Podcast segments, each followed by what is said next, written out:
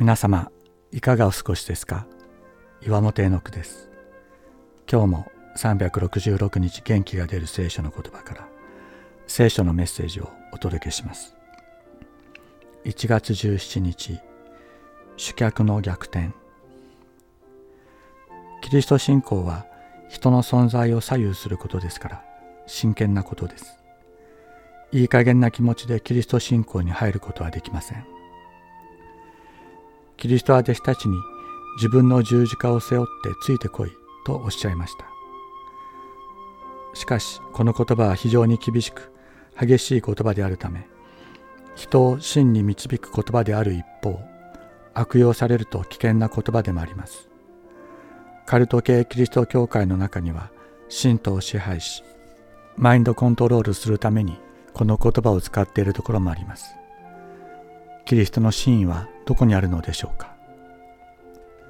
キリストとの関係は私たちが主体的に自分の意思で選び取っていくことができるものではないということを聖書は明らかにしています。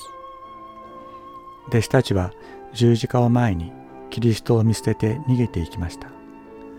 誰もキリストのために命を捨てると誓うことはできません。誓いの言葉は虚しい。その時その場にならなければ誰にもわからないのです。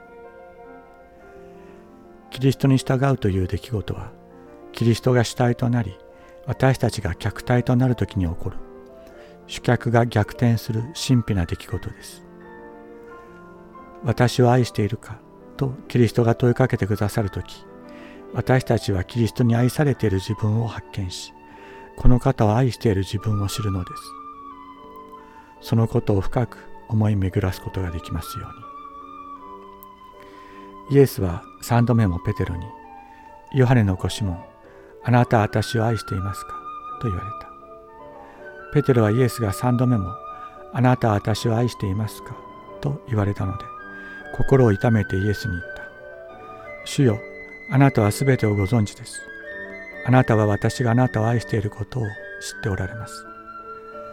イエスは彼に言われた。私の羊を飼いなさい。